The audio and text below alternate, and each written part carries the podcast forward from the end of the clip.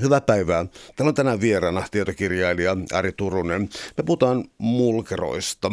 Mulkeroilla tarkoitetaan tässä patsaalle korotettuja suurmiehiä ja sä oot kirjoittanut niistä elämäkertoja ähm, etenkin sellaisista henkilöistä, jotka on selvinneet jotenkin liian helposti historian tuomiolta. Tuo aivan totta ja hyvä tähdennys. Eli nimenomaan se on ollut se ajatus, että eihän nyt kaikki ihmiset, joista on tehty patsas, ole mulkeroita, mutta niin kuin jotkut ovat säästyneet liian vähältä kritiikiltä. Ja yhtenä lähtökohtana mulla tässä kirjassa on ollut se, että tuollainen sankaripatsas kotimaassa on tietenkin arvostettu ja palvottu, mutta naapurimaassa sitä voidaan pitää niin kuin kansakunnan vihollisena. Onko jotain muuta yhteydessä tälle, koska siis ainakin sellainen ajallinen erottelu mulla tulee mieleen, että, että on mulkeroita, jotka on olleet palvottuja koko ikänsä, mutta sitten se hämmästyttävä, että nykyisissä autoritäärisissä maissa, niin sielläkin löydetään ikään kuin johtajille jokin tuhatvuotinen historia. Tämä, tämä on mielenkiintoinen kysymys ja, ja, ja, ja kun olen tietyissä näissä niin kuin juuri itsenäistyneissä tai parikymmentä vuotta sitten itsenäistyneissä maissa, ei ehkä voisi sanoa, että juuri itsenäistyneissä, niin, niin siinä on ollut sellainen, sellainen niin kuin piirre, että, että, että kun valtio on itsenäistynyt, niin yleensä sitten sen valtion silloinen johtaja haluaa, haluaa eheyttää kansakuntansa ja luoda sille uuden identiteetin tai nostaa sen vanhan identiteetin esiin ja pystyttämällä sitten jonkun, jonkun vanhan, vanhan sotaratsun tai so, vanhan sotakenraalin sitten niin kuin patsaalle. Ja näinhän esimerkiksi tapahtui Makedoniassa, jossa, jossa pystytettiin aivan hillittömän iso Aleksanteri Suuren ratsastajapatsas äh, Skopien Skopien keskusaukiolle esimerkiksi? No voidaan heti tarttua tähän Aleksanteri Suureen, koska tässä mennään pikkasen kronologisessa järjestyksessä ja sitten pienenä juonipaljastuksena kauniit miehet on edustaneet täällä sellaista, koska heitä on romantisoitu niin kuin historian sivu. Mennäänkö Aleksanteri Suureen ensin? Jim Morrison meni parturiin ja näytti, että tässä on niin kuin Aleksanteri Suuren kuva, että mä olen tällaiset hiukset. Joo, meillä on itse asiassa tällainen, äh, Aleksanteri Suurtahan pidetään niin kuin äh, valloittavana, niin kuin monessakin mielessä valloittavana.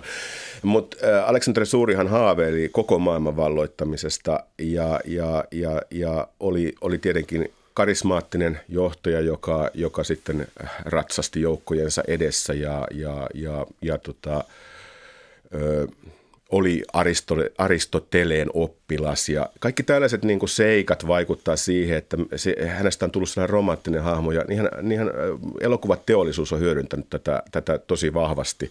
Ja, ja sitten tietysti kun laitetaan komea, komea näyttelijä näyttelemään Aleksanteri Suurta, niin tämä vielä vahvistaa tätä sanomaa, että ei Aleksanteri Suuressa sinänsä, oli hänellä jotain tiettyjä puutteita, mutta eihän se, eihän se nyt välttämättä niin kuin – paha tyyppi ollenkaan ollut. Mutta mun mielestä hän oli yhtä paha kuin kuka tahansa muukin tällainen psykopaattinen johtaja, joka haluaa, haluaa valloittaa koko maailman ja julistaa itsensä jumalaksi. Voisitko jossain pyytää tuota, jatkaa tuosta vielä hetken, koska siis ähm, tota, Aleksanteri Suurista kun puhutaan, niin ajatellaan ehkä helleenistä kulttuuria, niin kuin aika romantisestikin, ja, ja, ja kuinka väkivaltainen hän oli. Ota yksi esimerkki turhamaisuudesta. Aleksandria kaupunkeja, mitä 17, kun niitä onkaan Aleksanteri Suuren mukaan nimettyjä kaupunkeja. Muistaakseni juuri näin, ja, ja tietysti tunnetuin niistä on nykyinenkin Egyptissä oleva Aleksandria, jonka Aleksanteri Suuri perusti. Mutta ei hän perustanut mitään kirjastoa sinne tai, tai mitään, mitään tällaista kulttuurillista toimintaa. Hän vain peru, nimesi itsensä mukaan monia kaupunkeja – ja siellä hän vakuuttui myös omasta jumalallisuudestaan, kun hän vieraili siellä Aleksandriassa ja, ja, ja, ja, ja ajatteli olevansa sitten niin kuin Jumalan poika ja myöhemmin Zeuksen poika ja ties minkä, minkä jumaluuden poika. Eli totta kai osahan näistä niin kuin anekdooteista on sellaisia niin kuin antiikin historioitsijoiden ehkä, ehkä niin kuin, juoruilua ja, ja muuta, mutta mä oon yrittänyt löytää siihen jonkun tällaisen niin kuin yhteisen, yhteisen niin kuin tarinan tässä. Ja kyllä, kyllä niin kuin hänen, hänen, hänen, hänen, hänen öö, hänen armeijansa tai hänen läheisi, läheisimmät niin kuin, ö, sotatoverinsahan jo, jo kritisoivat Aleksanteria siitä, että, että hänellä on noussut päähän tosi, tosi vahvasti. Ja he kieltäytyivät esimerkiksi polvistumassa Aleksanterin eteen se, tietyllä nöyryttävällä tavalla. Ja, ja olivat joissain asioissa myös niin kuin, ö, eri mieltä Aleksanterin kanssa, mistä Aleksanteri ei tietenkään tykännyt. Ja hän muun muassa tappoi yhden lähimmän, lähimmän neuvonantajansa johtuen juuri siitä, että heille tuli riitaa jostain, jostain niin kuin ehkä johtamiskäytännöistä. Johtamiskäytännöistä, tämä hieno eufemismi. Tota, tota, kuinka, tavalla, tai kuinka paljon Aleksanteri Suuri oli siis väkivaltainen tai tiedetään olevan väkivaltainen omia joukkojaan kohtaan, koska mainittiin aikaisemmin, tai mainitsit aikaisemmin, että katsoi olevansa Jumalan lapsi ja useimmiten tällaiset antaa viitettä siitä, että nyt on sota herra jollakin lailla kyseenalainen. Oliko se raaka tai jotenkin brutaali lähipiirien kohtaan? Ähm Siis lähipiirihän joutui kärsimään Aleksanterin suuresta, suuren niin kuin, juuri näistä johtamiskäytännöistään, eli, eli kyllähän lähimmät upserit joko karkotettiin tai, tai sitten niin kuin osa, osa hän itse tappoi, eli, eli tässä on ta, vanha tarina esimerkiksi Kleitoksesta, jonka hän, hän, hän tappoi. Mutta että se, mikä mun mielestä jää vähemmälle huomiolle, on se, että, että, että Aleksanteri, mitä, mitä Aleksanteri Suuri ja hänen armeijansa tekivät, kun he valloittivat jonkun kaupungin.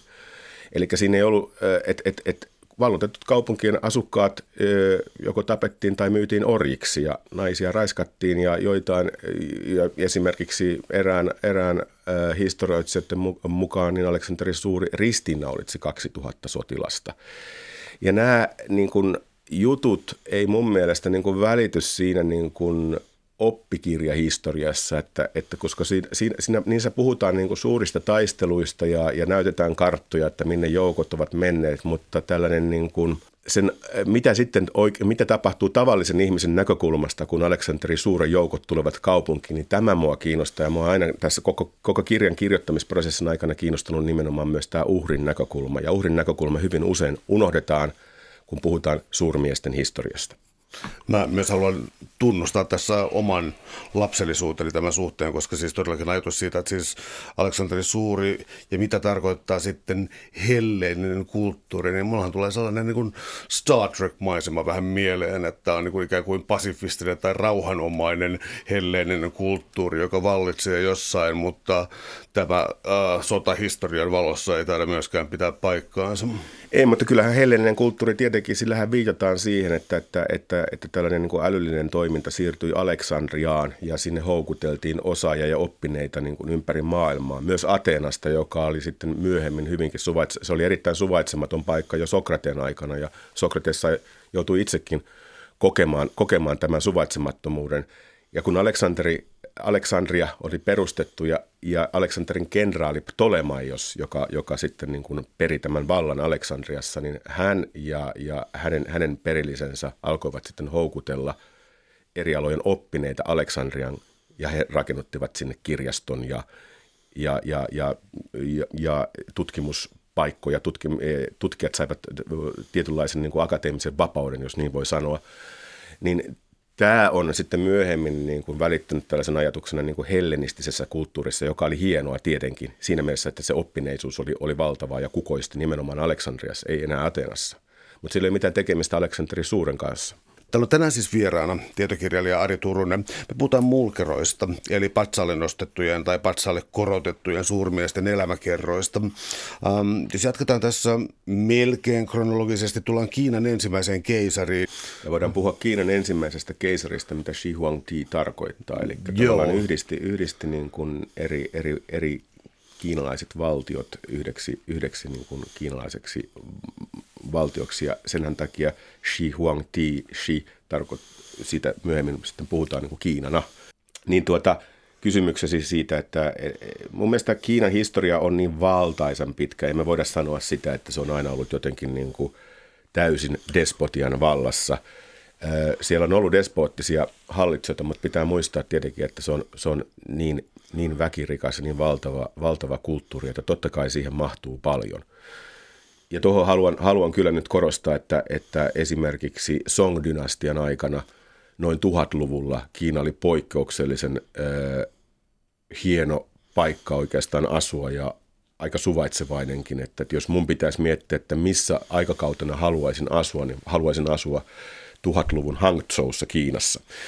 Eli tota, ei voi sanoa näin, että, että, että Kiina on niin kuin puhdas diktatuuri tai, tai despotia, mutta siellä sattuu joskus tulemaan valtaan kiinnostavia persoonallisuuksia, kuten tässä kirjassa mainittu Shi Huangti.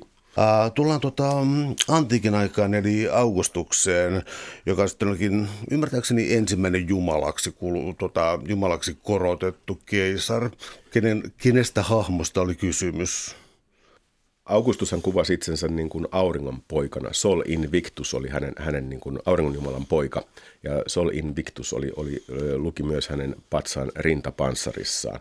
Ja Augustushan oli niitä, niitä ensimmäisiä öö, Rooman keisareita, jotka mielestäni osas käyttää, käyttää niin kuin imagoaan erittäin hyvin, tai että hän, hän pystytti itselleen paljon patsaita, joissa hänet kuvattiin todella, todella hyvännäköiseksi kaveriksi ja, ja tuota, hän osasi, osasi hyödyntää, hyödyntää tällaista niin kuin nykyisenkin ehkä populistipoliitikon tekniikoita ja hän mielellään näyttäytyi myös, myös, myös sukulaisensa Julius Keesarin kanssa erilaisissa gladiaattorikilpailuissa ja, ja, ja osasi, osasi nimenomaan niin kuin puhutella sotilaitaan ja, ja suurta yleisöä. Hän oli aika täydellinen tällainen niin kuin media-ajan poliitikko itse asiassa.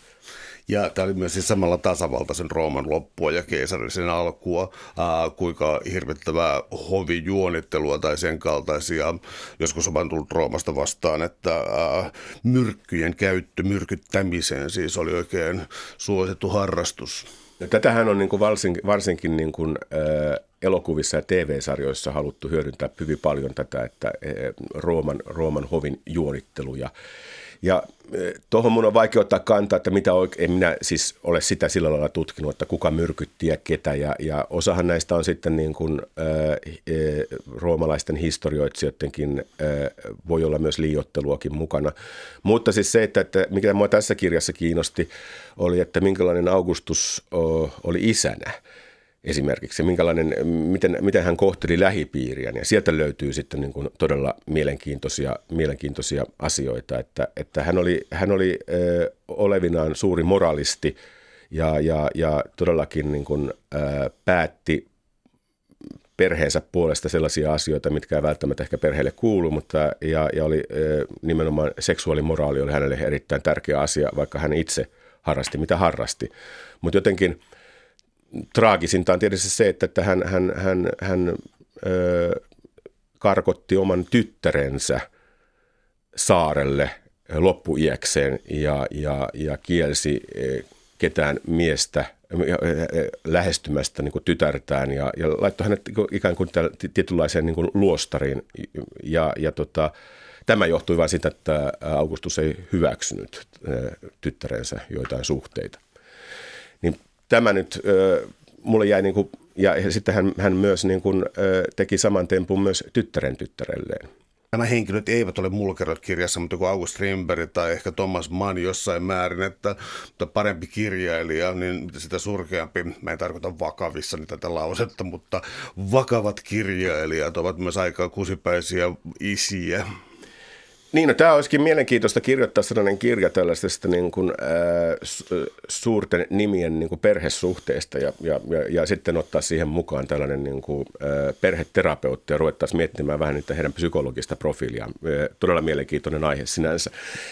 Äh, tässä, tässä mä, miksi mä oon ottanut Augustuksen tähän esiin on se, että Augustus kuitenkin myös äh, haaveili suuren imperiumin äh, su, suuresta imperiumista ja teki aika paljon erilaisia valloitussotia. Ja tämä pidetään taas, niin kuin, jos ajatellaan niin kuin historian kirjoitusta ja historiaa, tätä pidetään ihan jees. Tämä on ihan, ihan niin kuin normaalia. Totta kai saa, saa niin kuin, tota, vallottaa alueita ja niin edespäin. Mutta sitten jos tämä tapahtuu nykyaikana, niin me ollaan vähän niin kuin tuomitsevaisempia. Ja tämä mua niin kuin, sen takia halusin tuoda sen Augustuksen personankin esiin siihen, että, että hän oli niin kuin loputon kunnianhimo – ja, ja puhutaan tietysti jostain Rooman ää, rauhan ajasta, mutta kuitenkin tämä, millä kustannuksella tämä Rooman rauhan aika sitten oikeasti rakennettiin, niin tämä on, tämä on mun mielestä hyvin, hyvin niin kuin kiinnostavaa.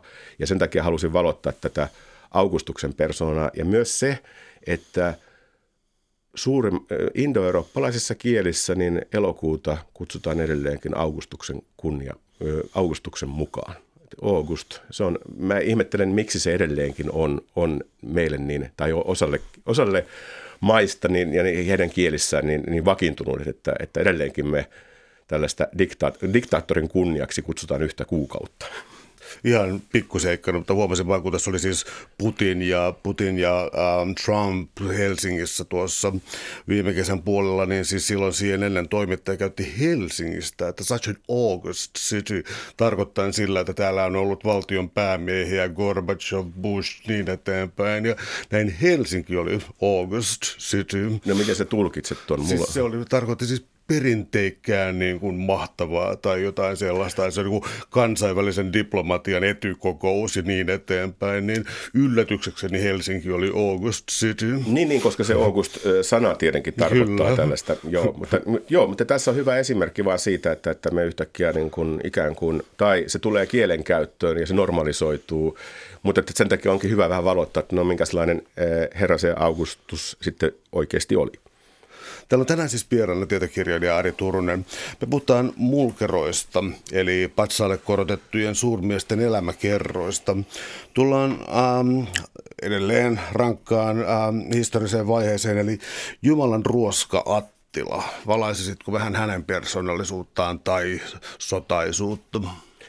No Attila, eli Attila Hunni – ja myöhemmin sitten äh, kronikoitsijat ovat kutsuneet häntä Jumalan ruoskaksi. Äh, on mielenkiintoinen hahmo. Ei hänestä kauhean paljon tiedetä, mutta siis jos, jos ajatellaan häntä niin kuin persoonana, niin hän oli tällainen, äh, tällainen niin kuin rikollisgängin johtaja, joka, joka kiristi suojeluruohaa naapurimaista.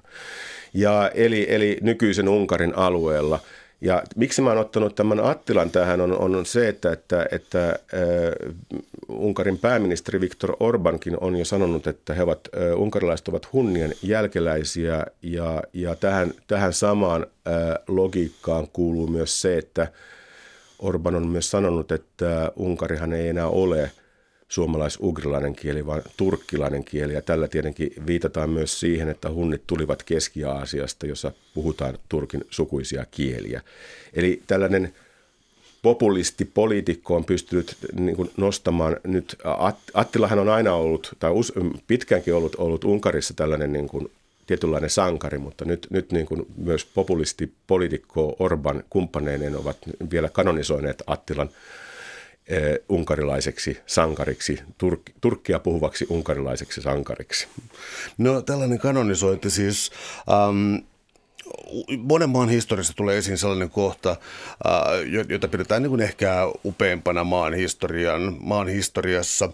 Ja äh, käydään siis sellaisen, kun siis serbit kunnioittavat tiettyä, tai mä en muista sen taistelun nimeä jostakin tuolta tuhannen vuoden takaa. Ja äh, koska niistä on niin pitkä aika, niin on jossain määrin perusteltua muun muassa sanoa, että ne on niin ihan historiallista fabrikaatiota, koska ne perustuu muutamaan myyttiin ja tällaiseen.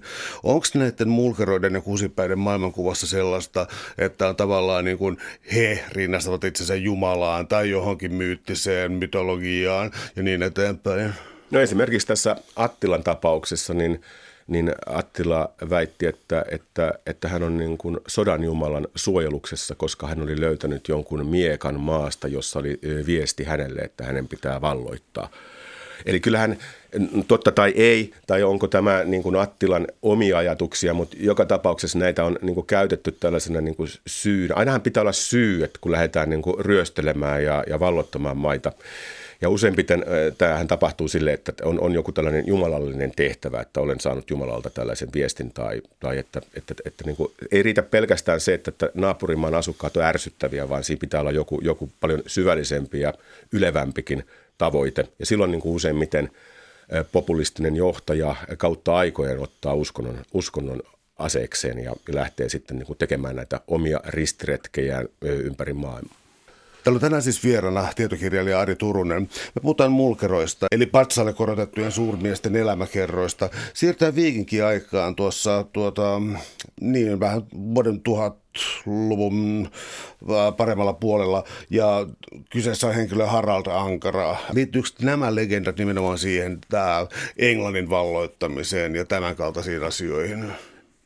Kyllä, nimenomaan ryöstöretkiin, ryöstöretkiin Englantiin mutta Harald on, on, on, on myös siinä mielessä kiinnostava hahmo, että, että niin kun, kun olin Oslossa, niin huomasin, että, että, että, että kyllä vain hän, hän, hän nimenomaan on siellä Oslon kaupungintalon seinässä ja on kunnioitettu Oslon perustaja. Mutta että, että tämä tavallaan niin kuin 1066 hän kuoli Englannissa taistelussa ja silloin taas jotkut historian kirjoittajat ovat sanoneet, että tähän päättyi viikinkiaika, mikä nyt ei pidä paikkaansa. Että kyllähän viikinkiaika jatkui siitä, mutta niin kuin, että Harald Ankara on tunnettu nimenomaan siitä, että, että niin kuin tässä nimenomaan niin kuin Englannissa viikinkijoukot lyötiin ja sen jälkeen viikingit ei oikein päässeet enää niin kuin tekemään niitä ryöstöretkiä Englantiin enää sen jälkeen. Ja tätä kautta Harald Ankara on jäänyt, jäänyt varsinkin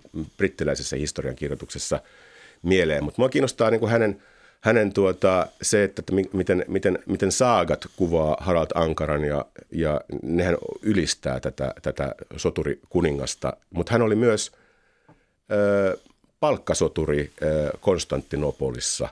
Eli, eli tuota, mua niin kuin, että hänhän oli niin kuin tällainen niin kuin palkattu ase, ja, ja, joka, joka ryösteli Välimerellä ja sitten siirtyi myöhemmin ryöstelemään Itämerellä ja Tanskaan. Ja vaikka perustikin Oslon, niin mä mietin vaan, että no, mitä, mitä sankarillista tässä toiminnassa noin ylipäätään on. Yksi asia, joka mun mielestä myös vaikuttaa tähän näin, on siis se, että suunnilleen tuolta ajalta, siis vuoden tuhat kieppeiltä jälkeenpäin, niin tota, Ruotsista muistaakseni, joka tapauksessa löytynyt niin suuri hauta, jossa on suuri viikinköpäällikkö, joka viime vuonna paljastui oli suuri nainen. Eli tota, onko historia helposti unohtanut tällaiset hahmot? Mä luulen, mä, nythän mä puhun niin kuin sellaisesta historian kirjoituksesta, joka, tai siis siihen aikaan, kun näitä patsaita on pystytetty, niin useimmiten niitä on, ne, ne patsaat, mitä tässä on mainittu, niitä on pystytetty 1800-luvulla, 1900-luvun alussa, ja sitten nyt viime aikoina sitten näissä niin kuin itsenäistyneissä valtioissa, jotka ovat niin kuin tuoneet, nostaneet ne omat sankarinsa taas uudestaan esiin, niin kuin Mongolia tai Uzbekistan tai, tai, tai Etelä-Afrikka – niin, niin tähän liittyy tietynlaiseen tällaiseen kansallisromantiikkaan ja tähän siihen aikaiseen myös niin kuin historiankirjoitukseen, jossa tämä välttämättä naisia nyt ei ole kauheasti niin kuin, ö, otettu huomioon sillä lailla, että se, se, se, se ei ole sellaista niin kuin sankarikroniikkaa.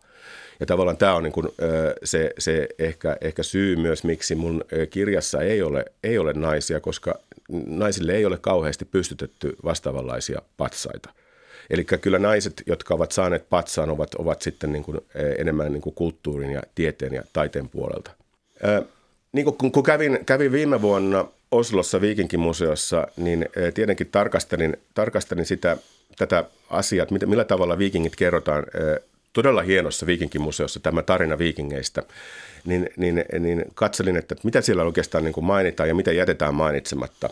Niin yksi, yksi niin kuin sellainen erittäin mielenkiintoinen juttu oli se, että, että kun viikingit teki näitä ryöstöretkiä, niin nehän sen lisäksi, että ne, ne hankkivat sieltä itselleen niin kuin ryöstösaalista, he ryöstivät myös ihmisiä, joita myivät orjiksi. Eli viikingit olivat orjakauppiaita myös. Ja tämä orjakauppias aspekti oli täysin niin kuin poissa esimerkiksi Oslon viikinkimuseossa, kun siinä näytetään animaatioita ja lyhytelokuvia, miten viikingit hienoina merenkulkijoina – valloittivat ja menivät mutta minne tahansa, mutta tämä, että tätä orja, orja, orjapuolta ei valotettu ollenkaan. Ja tämä on mun mielestä hyvin, hyvin sellainen niin kuin kiinnostava asia, että, että noin ylipäätäänkin pohjoismaisessa historiassa, niin, niin e, se, että, että, että Ruotsi, Ruotsi ja Tanska ovat esimerkiksi kunnostautuneet orjakauppiaina vielä 1600-luvulla, niin se on aika sellainen asia, mistä ei niin kuin kauheasti puhuta ja mun on pakko laittaa tähän hieman johdatteleva kysymys, mutta äh, viikinkien orjareitit meritse menivät aika läheltä tuota Suomen rajaa. Kyllä, kyllä. Mm. Ja täällähän nimenomaan se, että, että, että kun viikingit menivät itään, idän tietä, niin kyllähän siellä idea oli se, että he myivät äh, orjia Astrahanissa ja tuolla niin kuin eteläisellä, nykyisessä eteläisellä Venäjällä ja nimenomaan äh, äh, arabikauppiaille – siellä oli suuret orja, orja, orjamarkkinat ja, ja valkoiset, valkoiset orjat olivat erittäin haluttua nimenomaan siellä ää, nykyisen Bagdadin alueella. Täällä on tänään siis vieraana tietokirjailija Ari Turunen. Me puhutaan mulkeroista, eli patsalle korotettujen suurmiesten elämäkerrasta.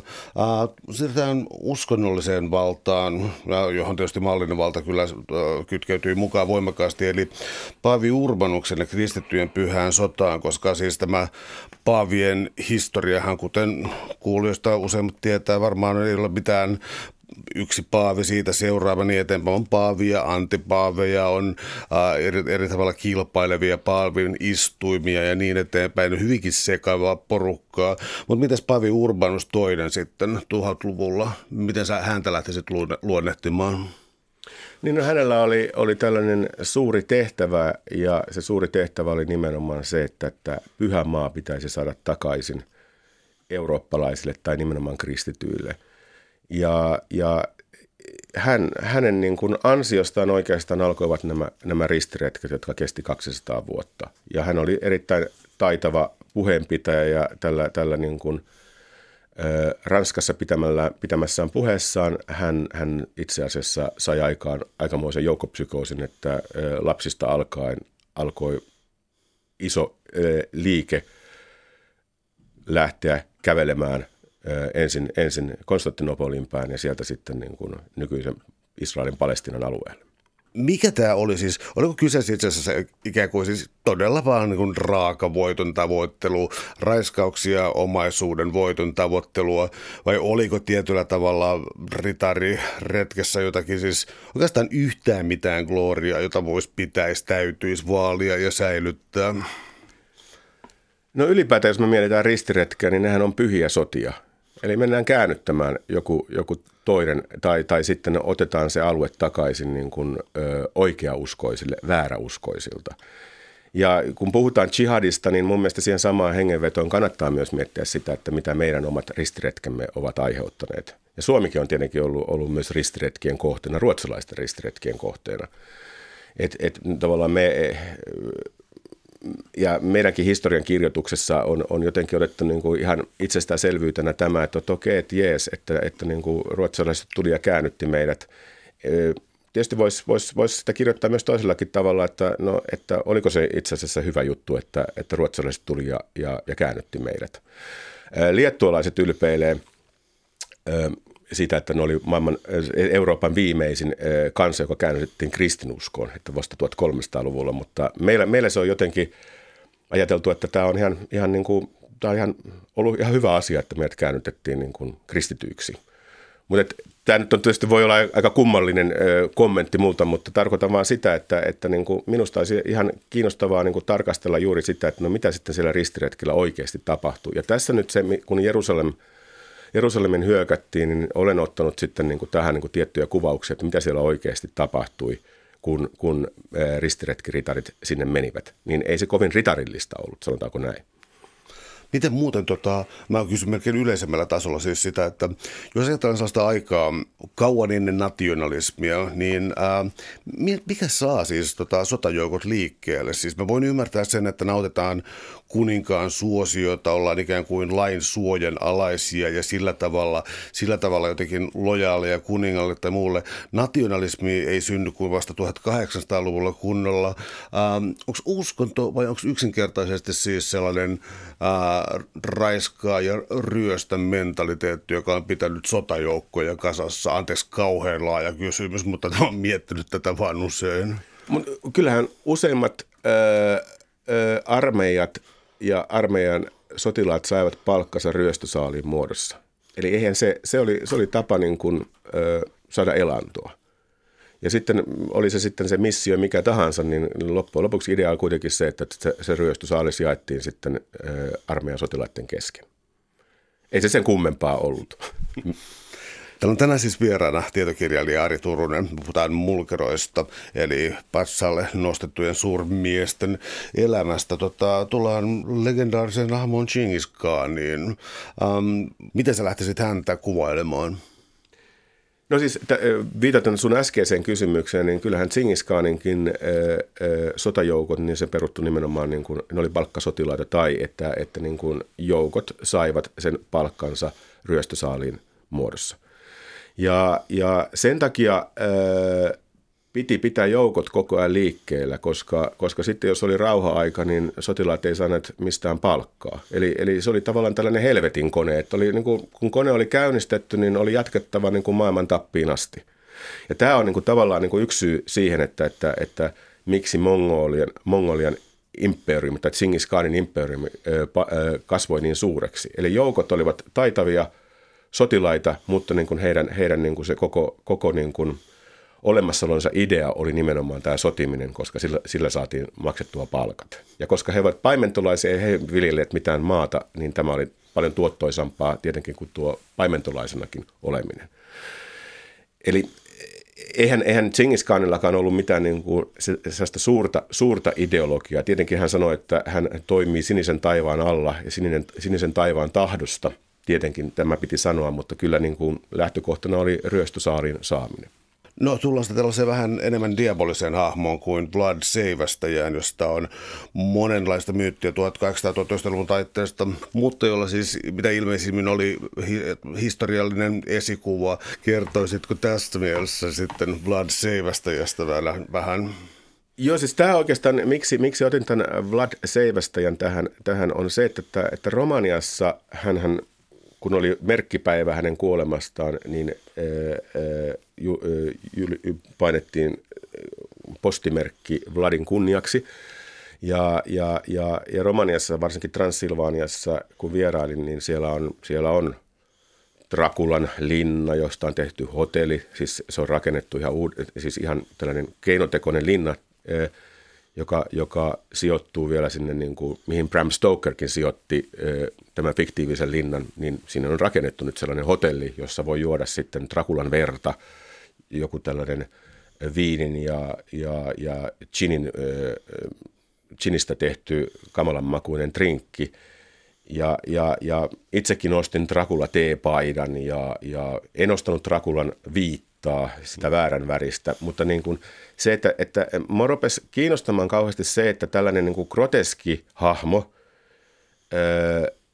niin hänestä on tehty tällainen, että tämä on niin kuin oikeastaan aika kivaa, että mä, mä ostan niin kuin Dracula-pipon tai teepaidan ja, ja, ja, ja tota, totta kai tähän kuuluu tällainen niin kuin asian kauhistelu, mutta siinä on hyvin paljon myös sellaista niin kuin viihdettä. Voihan se olla tietysti vapauttavaa nauraa tällaiselle hahmolle, mutta jotenkin tuntuu vaan kummalliselta tai, tai minusta aika pahalta se, että, että, että, että, että tästä tehdään tällainen, tällainen niin kuin viihdejuttu kun ottaa huomioon, että minkälaisia kärsimyksiä Dracula aiheutti uhreille. Ja Romaniassahan äh, Dracula osaltaan nähdään myös tällaisena niin kuin vahvana johtajana, joka taisteli ottomaaneja vastaan. Ja tämä on niin kuin se yksi syy, minkä takia äh, Dracula on siellä tietynlainen sankari. Mutta jälleen kerran, äh, hänen niin kuin hänen, hänen veritekonsa ja hänen, hänen taipumus seivästää kaiken ikäisiä, niin siinä ei ole mun mielestä mitään, mitään kauhean sellaista, joka, josta saisi mitään niin kuin viihdeaineesta. Mutta niin kuin jälleen kerran, kun hahmo, jos hahmo on tarpeeksi groteski, niin kyllä viihdeteollisuus osaa sen, sen niin kuin hyödyntää. Ja sitten siihen esimerkiksi Koppolan Dracula-elokuvassahan Draculasta tehdään jonkinlainen sellainen niin kuin romanttinen hahmo, jolla oli ikään kuin hän oli kärsinyt jostain, jonka syystä – hänestä tuli niin paha, joka on täysin niin kuin puppua. Tai Draculan nimihän siis sillä, se on perua lohikäärmeelle, se liittyy tiettyyn seuraan. Tuota, oliko tämä tällainen demoninen seura ja kysymyksen on suunnilleen siis sitä, että oliko Drakulan raakuus tai Vlad Seivästäjän raakuus omana aikanaan ennen kuulumattoman pöyristyttävää ja siksi hän on jäänyt historiaan vai kuuluuko se enemmän siihen aikaan? Se, että no okei, Draculahan tarkoittaa, siis, siis lohikäärmettähän pidetään myös niin kuin tällaisena niin kuin paholaisen edustajana ja, ja tässä nimenomaan niin kuin kristityt taistelevat myös, myös niin kuin pahuutta vastaan, niin lohikäärmettä vastaan. Tämä on hyvin monipuolinen tämä, tämä, tämä niin kuin lohikäärmeeseen liittyvä, liittyvä symboliikka, mutta hän oli niin kuin Dracula on siis äh, tavallaan niin kuin lohikäärmeen poika alun perin – ja, ja tuota, äh, tässähän niin kuin, äh, Vlad oli näitä, jotka ikään kuin taistelivat myös niin kuin kristinuskon puolesta, ainakin virallisesti. Ja sen takia hänet niin kuin hyväksyttiin tähän niin kuin veljeskunnankin, Lohikäärmeen veljeskunnan jäseneksi. Mutta toi sun kysymys siitä, että, että, että, että oliko hän niin kuin poikkeuksellinen tai poikkeuksellinen raakuudessaan, niin tämä on mun mielestä niin kuin kiinnostavaa, että, että tällainen me, tai usein niin kuin, kun, kun keräsin materiaalia tähän kirjaan ja katsoin myös sitä keskustelua, mitä näistä niin kuin kirjan hahmoista on käyty – nykyaikana, niin aika paljon löytyi tällaista, että, että no siihen aikaan kaikki olivat tällaisia julmia ja raakoja, että se kuului niin kuin siihen asiaan. Ja mä, mä en koskaan ymmärtänyt sitä, että, että uhrin kannalta se raakuus on yhtä raakaa, oli se tapahtunut sitten 10 000 vuotta sitten tai, tai nykyaikana. Siinä on niin kuin, raakuus on raakuutta ja julmuus on julmuutta.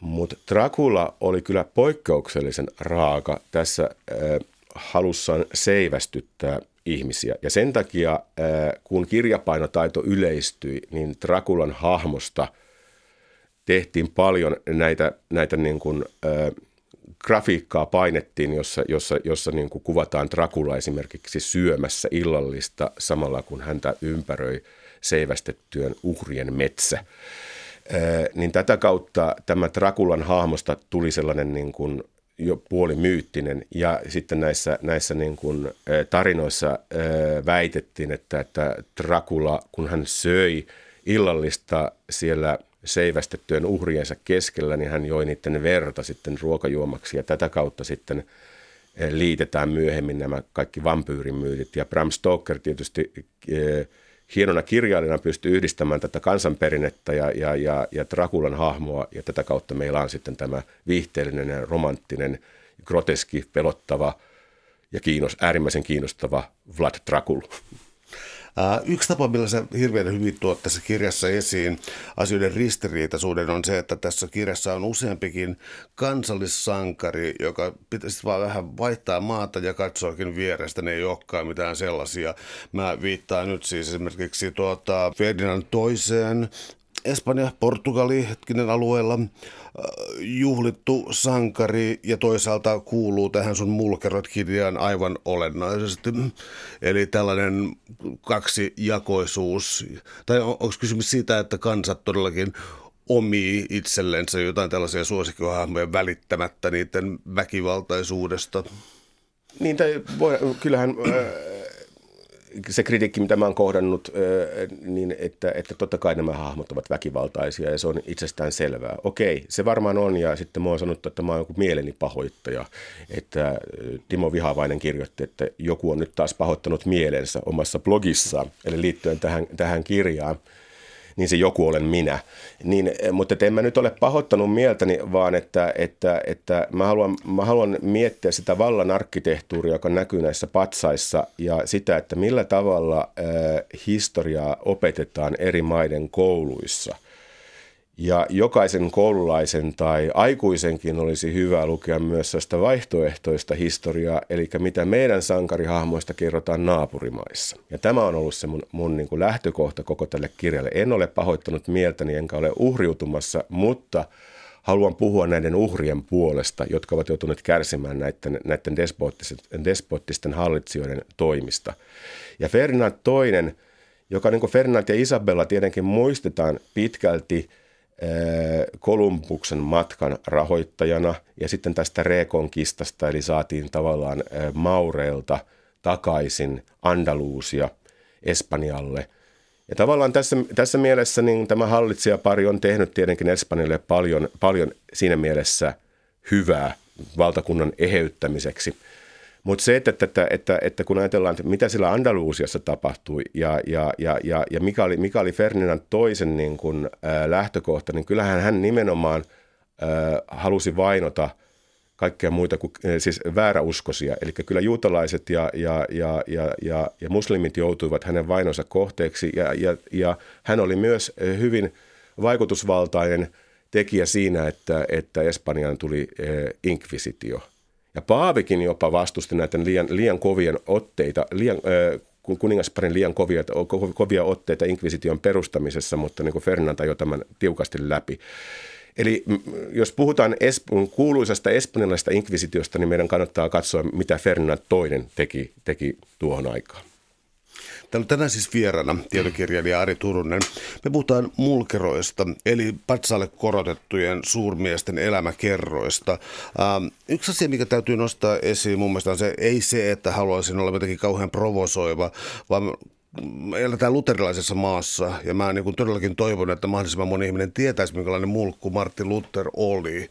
Ja nyt mä annan sulle sanan puheenvuoron.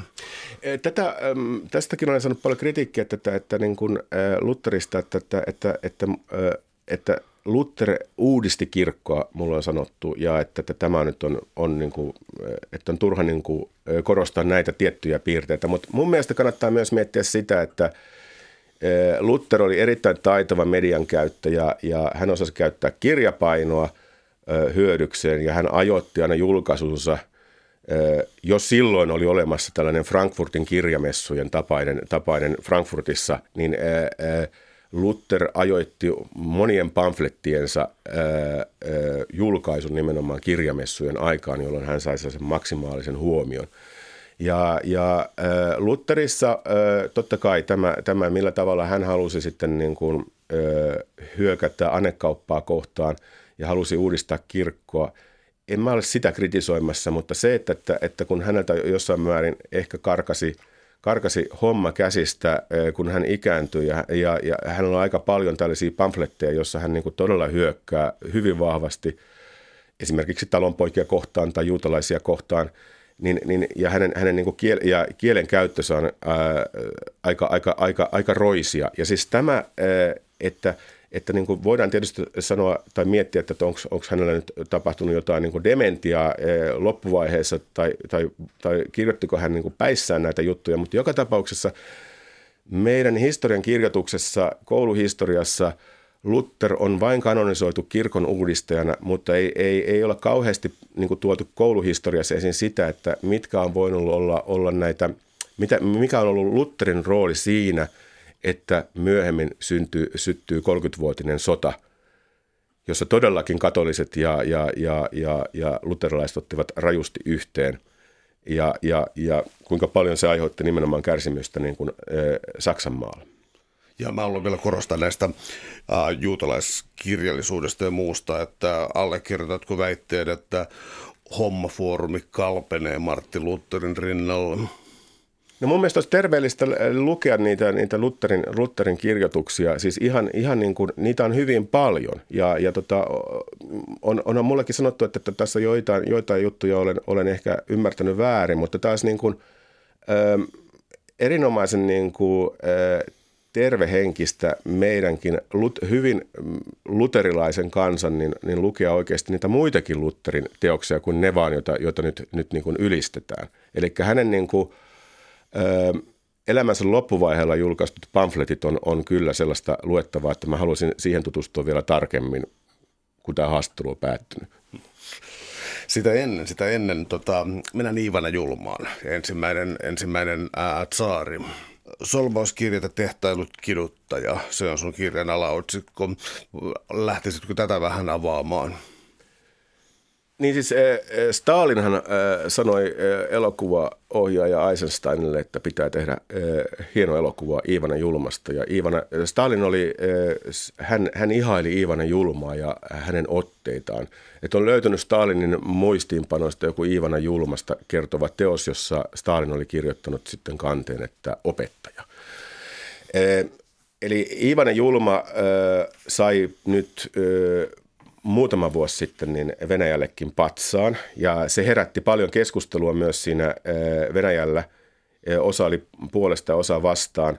Ja puolesta puhuivat sanoivat, että, että puhuivat siitä, että, että, että Ivanen Julma oli ortodoksisuuden puolustaja. Ja totta vieköön hän oli ortodoksi samalla lailla kuin Luther, Lutherilla oli oma, oma, oma uskonnollinen missionsa, niin niin oli myös Ivanen Julmalla – ja, ja, ja tämä, tämä tietenkin, että, että hän oli tietynlainen uskon soturi ja, ja, ja puolusti ortodoksisuutta ja oli harras ortodoksi itse, mutta oli hän myös harras kiduttaja ja, ja, ja harras, harras tappaja. Eli, eli tässä on äh, Ivana Julma on hyvin niin kuin kaksijakoinen persona ja nyt äh, mietin vain, silloin kun luin, luin äh, tekstiä Ivana Julmasta, niin, niin äh, hänhän kehitti tällaisen niin kuin valtion terrorikäsitteen oikeastaan, tai myöhemmin sitä on käytetty, mutta hän oli ensimmäisiä, jotka oikeasti harrasti valtioterroria. Eli hän todellakin palkka-armeija joukkoineen terrorisoi tavallisia talonpoikia melkein niin kuin koko uransa aikana. Täällä on tänään siis vieraana tietokirjailija Ari Turunen. Me puhutaan mulkeroista, eli patsaalle korotettujen suurmiesten elämäkerroista. Mä luulen, että kun liikutaan pimeissä vesissä, niin tuota, kuningas Leopold II, Belgia, siirtomaavalta, alaotsikoinut olet sen Pimeyden sydän erittäin hyvästä kirjakirja, kaunokirjallisesta syystä. Eli Mä en itse asiassa siis, tota, mä en tiennyt tästä paljonkaan, mutta sun kuvauksessa on aika, aika kamala. Tota, voitko avata sun kamalaa kuvausta? Tämä hirveän pitkälti eh, perustuu myös tähän kuningas Leopoldin haamu, haamu, haamukirjaan, eh, ansiokkaaseen eh, tekstiin, kirjaan, joka herätti aika paljon kohua Belgiassa ja, ja, ja joka aiheutti sen, että, että, että Belgiassa perustettiin ihan, ihan niin kuin tällainen akateeminen totuuskomissio tutkimaan tätä, että mitä, mitä niin kuin kuningas Leopold oikeastaan teki Kongossa. Ja, ja tämä, että, kun me ollaan useimmat meistä ovat katsoneet Koppolan ilmestyskirjan nyt elokuvan, joka perustuu löyhästä Joseph Conradin kirjaan, niin Koppolahan sijoittaa tämän, tämän taidokkaasti nämä, nämä, tämän kuva, Conradin kuvaukset ää, Vietnamin sodan aikaa ja, ja, ja Mekongjoelle, mutta Joseph Conrad itse oli ää, 1800-luvun lopussa Kongojoella, Belgian Kongossa – ja, ja nämä tietyt kuvaukset hullusta, hullusta Everstistä niin on itse asiassa ihan niin kuin perustuu ihan tosi, tosi juttuihin. Ja tämä, tämä niin kuin, tota, ehkä jäi vähän vähemmälle huomiolle siihen aikaan, että, että sitä pidetään tällaisena niin kuin, ö, ö, taidokkaana romaanina, mutta, mutta se, mikä kannattaa muistaa, että se ei nyt oikeastaan ollutkaan kauheasti fiktiota, vaan että tässä on niin kuin vahva, vahva totuuspohja. Ö, se, e, tämä on niin kuin mun mielestä erinomainen esimerkki vaan siitä, että miten niin kuin kansallinen historiankirjoitus tai, tai kouluhistoria jättää niin kuin tavallaan mainitsematta hyvin paljon sellaisia niin kuin kyseenalaisia temppuja, e, mitä mitä niin kuin esimerkiksi jossain siirtomaassa on tapahtunut. Ja mun mielestä tämä, tämä kuningas Leopoldin haamukirja on, on, oli loistava, loistava juttu siinä mielessä, että se oikeasti avasi myös keskustelua Belgiassa. Ja nythän Belgiassa on aika paljon näitä Leopold toisen patsaita ja niitä tasaisin väliajoin aina joku aktivistiryhmä maalaa, maalaa niin kuin, ö, punaiseksi, verenpunaiseksi ja, ja sitten Leopoldin patsaaseen kirjoitetaan joku lappunen, että, että massamurhaaja ja teurastaja ja niin edespäin. Niin tämä on ehkä, ehkä niin kuin, ö, siinä mielessä siis en, en nyt sano sitä, että patsata pitää kaataa tai patsata pitää töhriä, mutta on tärkeää se, että, että, että niin kuin, eri kansakunnissa oikeasti käydään keskustelua myös siitä heidän omasta historiastaan. Mitä taas niin kuin naapurimaissa näitä juttuja on varmasti aika hyvin jo dokumentoitu ja ne on ollut tiedossa, mutta, mutta niin kuin edelleenkin sanon, niin tämä, tämä niin kuin meidän, meidän, meidän niin kuin, virallinen historian kirjoitus, niin, niin, niin mun mielestä sitä pitäisi niin kuin oikeasti tuulettaa missä tahansa maassa. No, meidän täytyy tässä kiirehtiä, koska bulkeroita riittää todellakin niin paljon, mutta äh, jos mietitään kuvain raastamista, äh, voimakas termi, mutta tota, etenkin jos palataan Aleksanterin suuresta takaisin liian kaudiisiin miehiin, niin otetaan Che Guevara, eli ikoninen hahmo, näkyy teepaidoissa, tai siis jokainen tietää sen kokardikuvan ja muun, ja on jonkinlainen käsitys siitä, että se oli tosi makea tyyppi, joka ajoi moottoripyörällä ja lääkäri, kun se oli peruskoulutansa niin eteen, koulutukseltansa ja niin eteenpäin. Ähm, olisi varmaan vähän syytä kuitenkin niin kuin hieman kuvain raastaa, jos sellaista yhdyssanaa voi olla. Che Guevara lähetti isälleen kirjan, jossa hän tunnusti, että isä minun täytyy sanoa, että minä olen alkanut tykkäämään tappamisesta. Che Guevara todellakin, niin kuin, kun Alberto Corda vuonna 1960 otti tämän, tämän ikonisen kuvan, niin se on niin kuin mun mielestä loistava esimerkki vain siitä, että, että jos kuva tai imago on kauniimpi kuin itse ihminen, niin, niin, niin sitä imagoa ruvetaan niin kuin vaalimaan. Ja totta kai tästä kuvasta ja Che Guevarasta on tullut symboli vapaustaistelulle. Eihän symboleissa siinä mitään vika ole, mutta niin kuin se, että, että, että haluaisin nyt kuitenkin kurkistaa sen, sen, sen oikean ihmisen, sen, sen ikonin taakse, että mitä tämä oikea ihminen teki. Ja jokaiselle meillä, on, meillä olisi ihan terveellistä myös niin kuin miettiä sitä, että, että kuinka paljon imago oikeasti vaikuttaa siis meidän, meidän, meidän suhtautumiseen siihen, me, mihin, mihin tahansa asiaan. Ja halutaanko me edes hyväksyä sitä, että se, se, se kaunis kuva niin vähän murenee että ikään kuin ihmiset olisi täysin unohtunut siis sellaisia asioita, että hän sun kirjassa lukumäärä suunnilleen oli noista kuolemaan tuomituista, oli tuollaiset 700 1900 oli sulla arvio siitä.